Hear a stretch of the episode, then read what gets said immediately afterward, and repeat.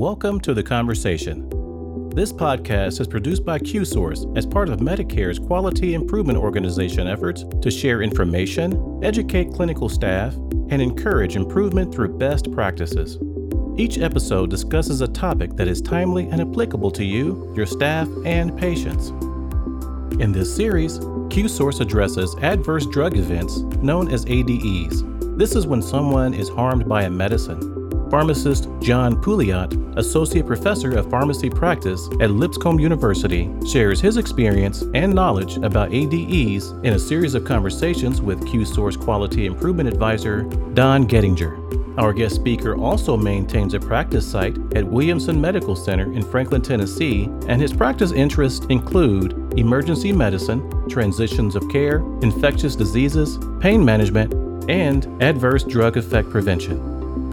The healthcare cost of diabetes in the U S is about two hundred thirty-seven billion dollars, and the cost of care increases as patients age. Managing diabetes and a healthy lifestyle can be difficult for those in sedentary and high-risk settings. In this episode, the conversation is about managing diabetes in long-term care, the complications of providing care, and various treatments and newer agents such as oral medications and insulin that can benefit long-term care patients. Now, let's get this conversation started. So let's let's ju- jump right in, John. Um, can you give a brief overview of diabetes and then some of the complications associated with it? Great. I think that's a great place to start. Um, so diabetes is, generally speaking, a dysregulation in our body's ability to process glucose.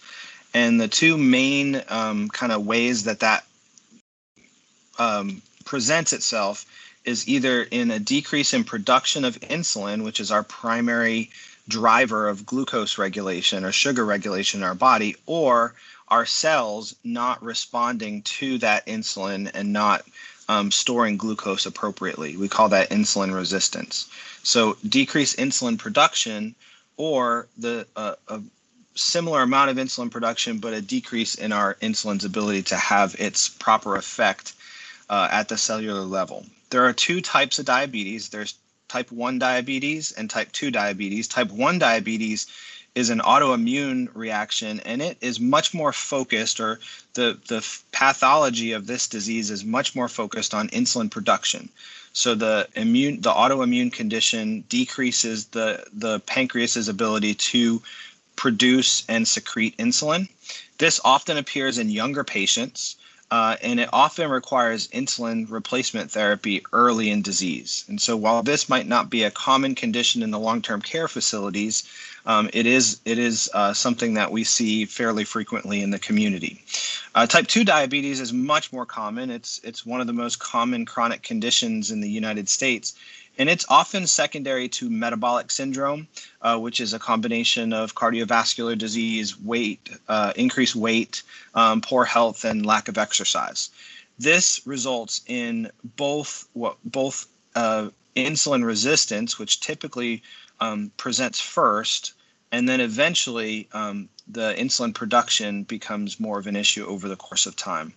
Both of these are diagnosed by looking at somebody's fasting blood glucose serum with the blood or um, their hemoglobin A one C, which is in essence a lab value that measures um, the average blood glucose over three months. Um, so it gives a more broad picture of, of how the person's glucose has been fluctuating. And obviously in diabetes, there's higher glucose in the blood because our body's not able to process it appropriately. In terms of complications, um, there's there's kind of three buckets of complications that I think it's important for us to focus on. First is symptoms of poor control, which could also be symptoms of new onset diabetes. And these are generic kind of things, but it, this these things plus um, some lab testing would help us identify diabetes. Uh, increases, increased urination. So our body is not able to process glucose appropriately. And so we're going to try to urinate out the glucose to try to get rid of it.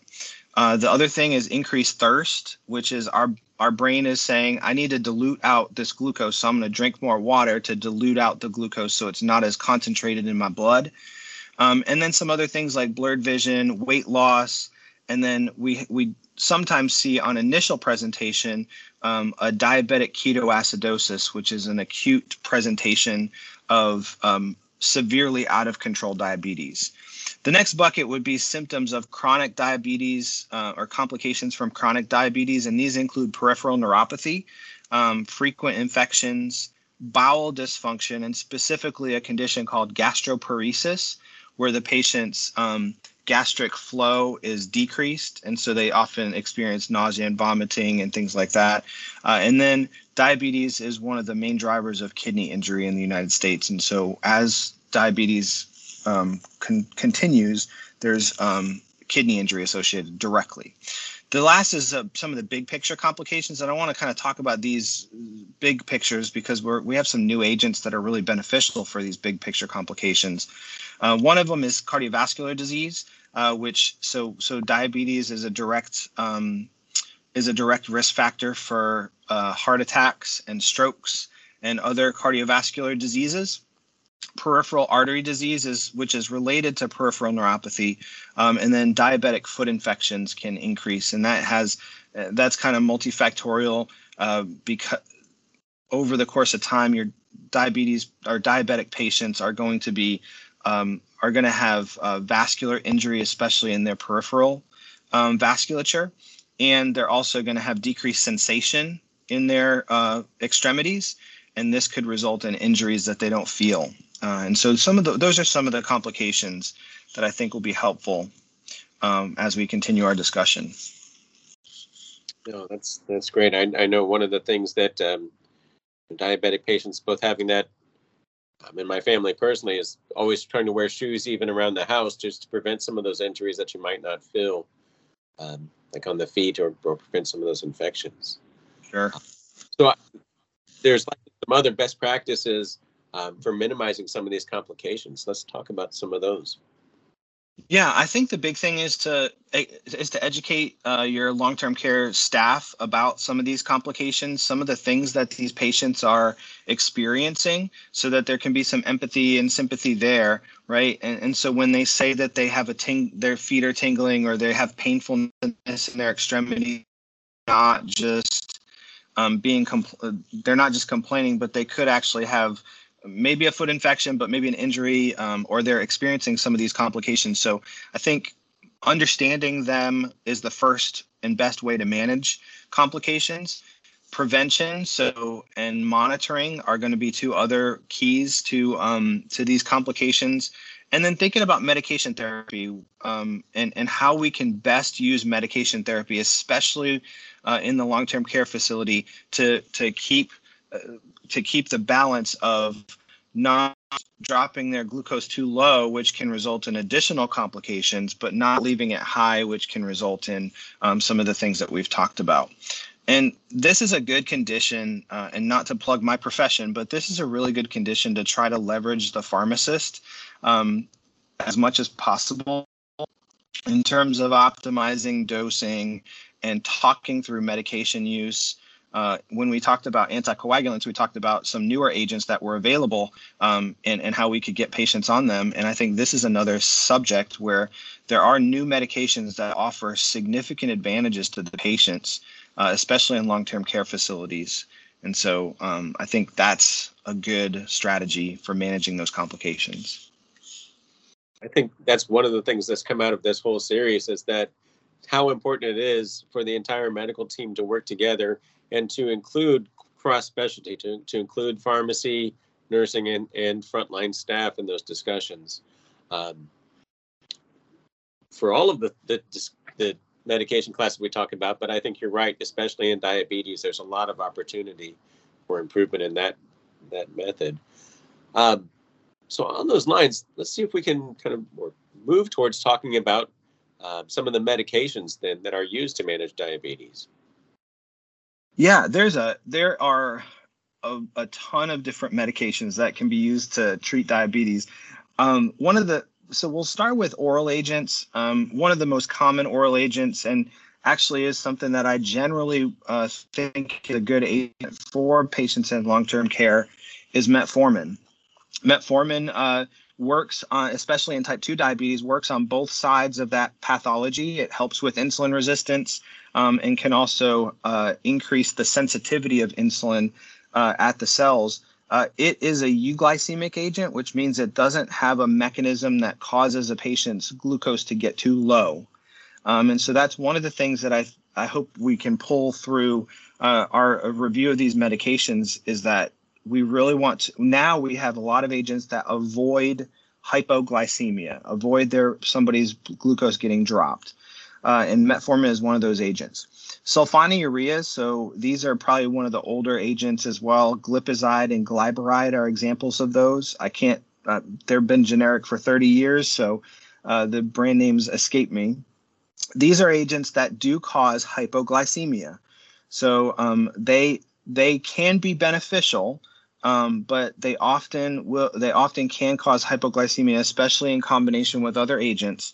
Uh, and they typically have a waning efficacy over years. So after three or four years, uh, they will decrease in their effectiveness. And so somebody that's on a sulfonylurea for more than five or six years likely needs to be taken off of it, because it's exposing them to side effects without exposing them to the benefits of the medication. Uh, glitinides is another class of medications that can cause hypoglycemia. This would be uh, nateglinide and repaglinide. Very uncommon in practice now, um, but they can be used. Uh, I'm going to use some acronyms and, and not spell them out, just because uh, pronunciation, and this is an audio, so it might be a little difficult, but T Z Ds. Um, are uh, a class of medication. So pioglitazone or Actos is the only one left in the class that's on the market, I believe. Um, it does not cause hypoglycemia, but it does have some side effects to be mon monitoring for. There's two new agent uh, classes of agents that I think have shown a lot of benefit and are also euglycemic. They don't cause hypoglycemia. These are D D P four inhibitors. And this is uh, the example is linagliptin and sitagliptin, um, and then S G L T two inhibitors, which is the hot topic right now in diabetes management. Um, Dapagliflozin and empagliflozin, that's uh, Farxiga is the brand name. Uh, these agents are have a lot of promise in the treatment of diabetes uh, and have really taken the disease state by storm in terms of their management. So we could talk about some of the advantages that they offer for long-term care uh, patients. In terms of injectable agents, um, there's there's two classes. One is obvious. One is insulin. So if somebody has a decrease in insulin production, eventually we can just give them some exogenous insulin and, and help them maintain uh, their disease state. The other class of mostly injectable agents, there's now one agent in this class that's an oral agent, is uh, G L P one agonists. And the examples are exenatide or Byetta and semaglutide. Um, and so these agents are euglycemic, they're injectable, uh, subcutaneous injection, and typically once to twice a week for the injections. Uh, and so they're, the advantage that they have is uh, they manage diabetes, but they also have been shown to cause weight loss, like healthy weight loss. In fact, semaglutide has now been, become F D A approved for weight as a weight loss drug by itself, regardless of the patient's diabetes status. And so some of these new agents, we're starting to see we can use them outside of the diabetes condition and still get the benefits of, of some, some of the other benefits of, of, their, of the agents. Very personally interesting itself uh, in the, the weight loss category. But um, you talked about metformin being especially helpful in the long-term care setting and a few others.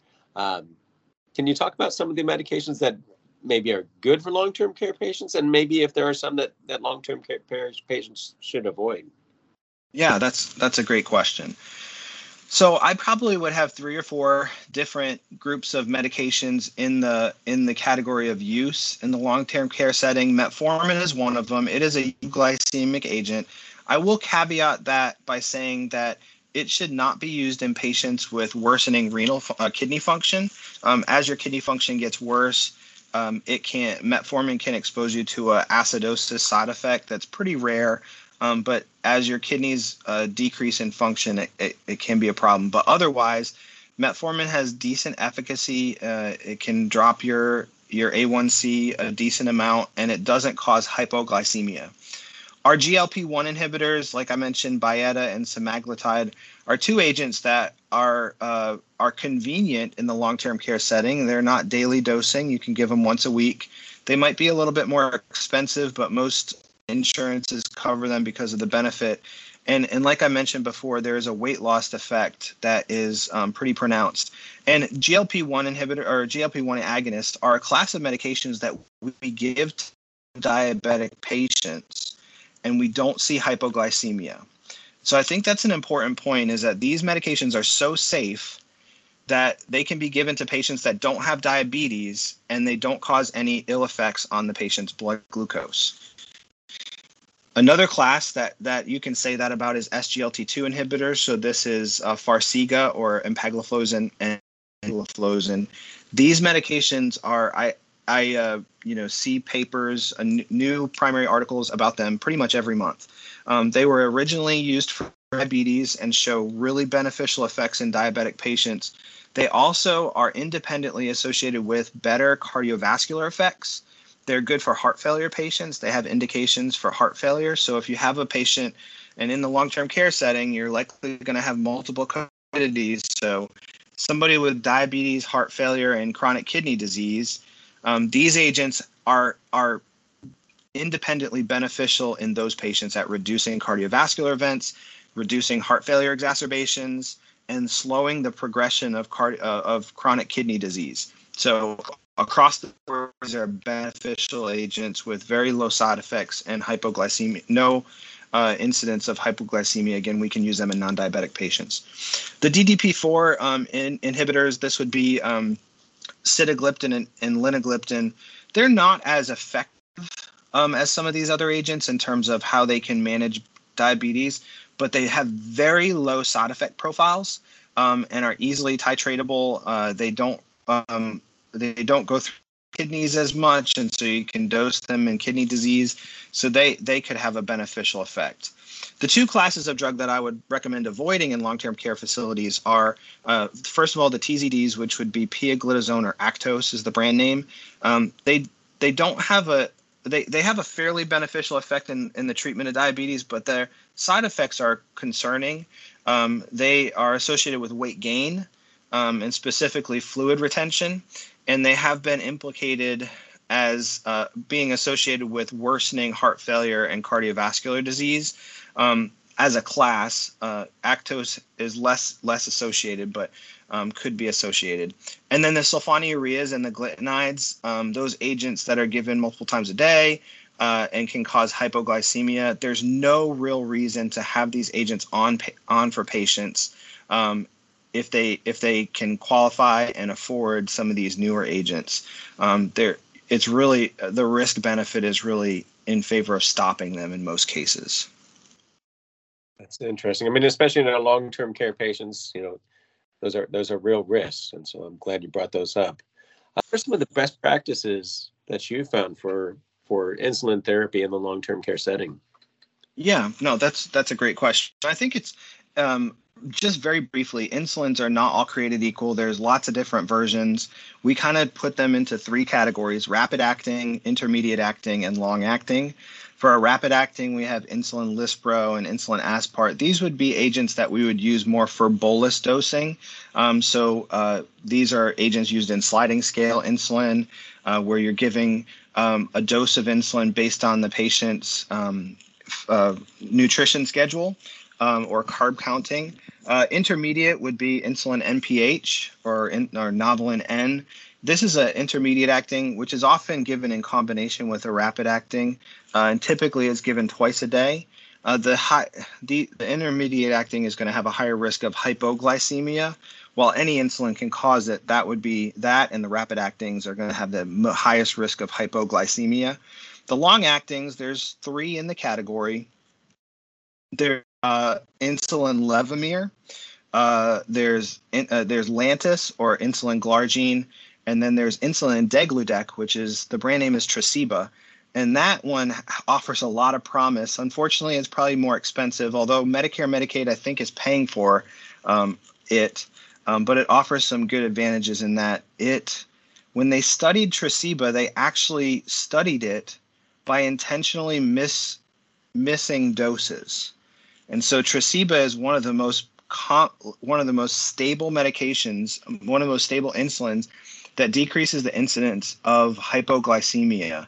And so when they studied it, they actually intentionally skipped doses and then stacked doses in the actual trial um, to see if they could induce a hypoglycemia.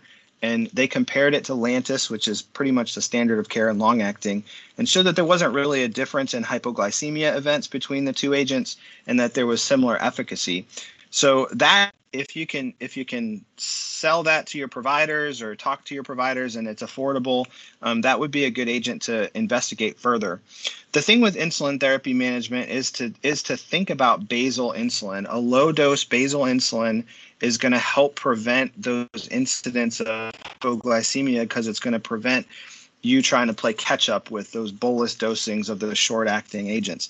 Um, and so you want to think about a basal Um, and then having some supplemental bolus, with its, whether it's a sliding scale or scheduled rapid-acting insulin. But basal bolus is the standard of care for insulin dosing um, outside of uh, patients that are on an insulin pump, obviously.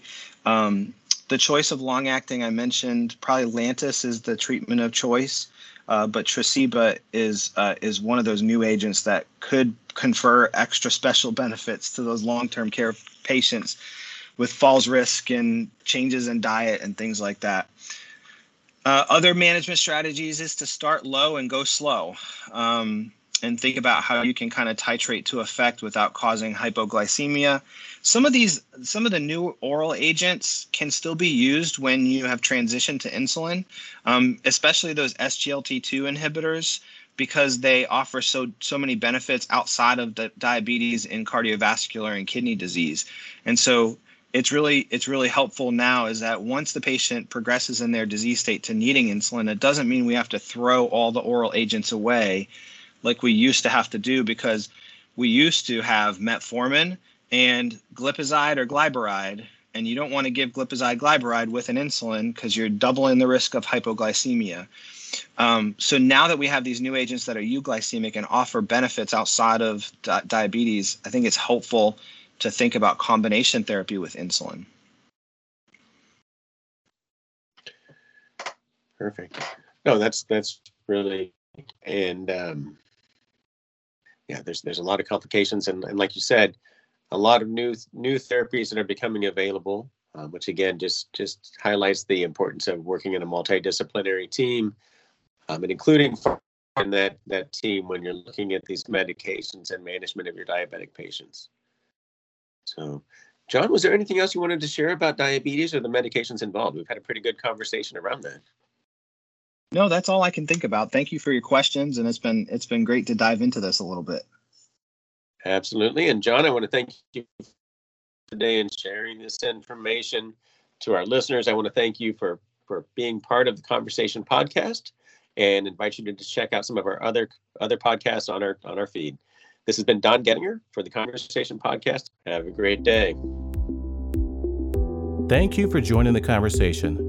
If you found this conversation of interest, we encourage you to join the conversation by visiting us online at qsource.org forward slash podcasts.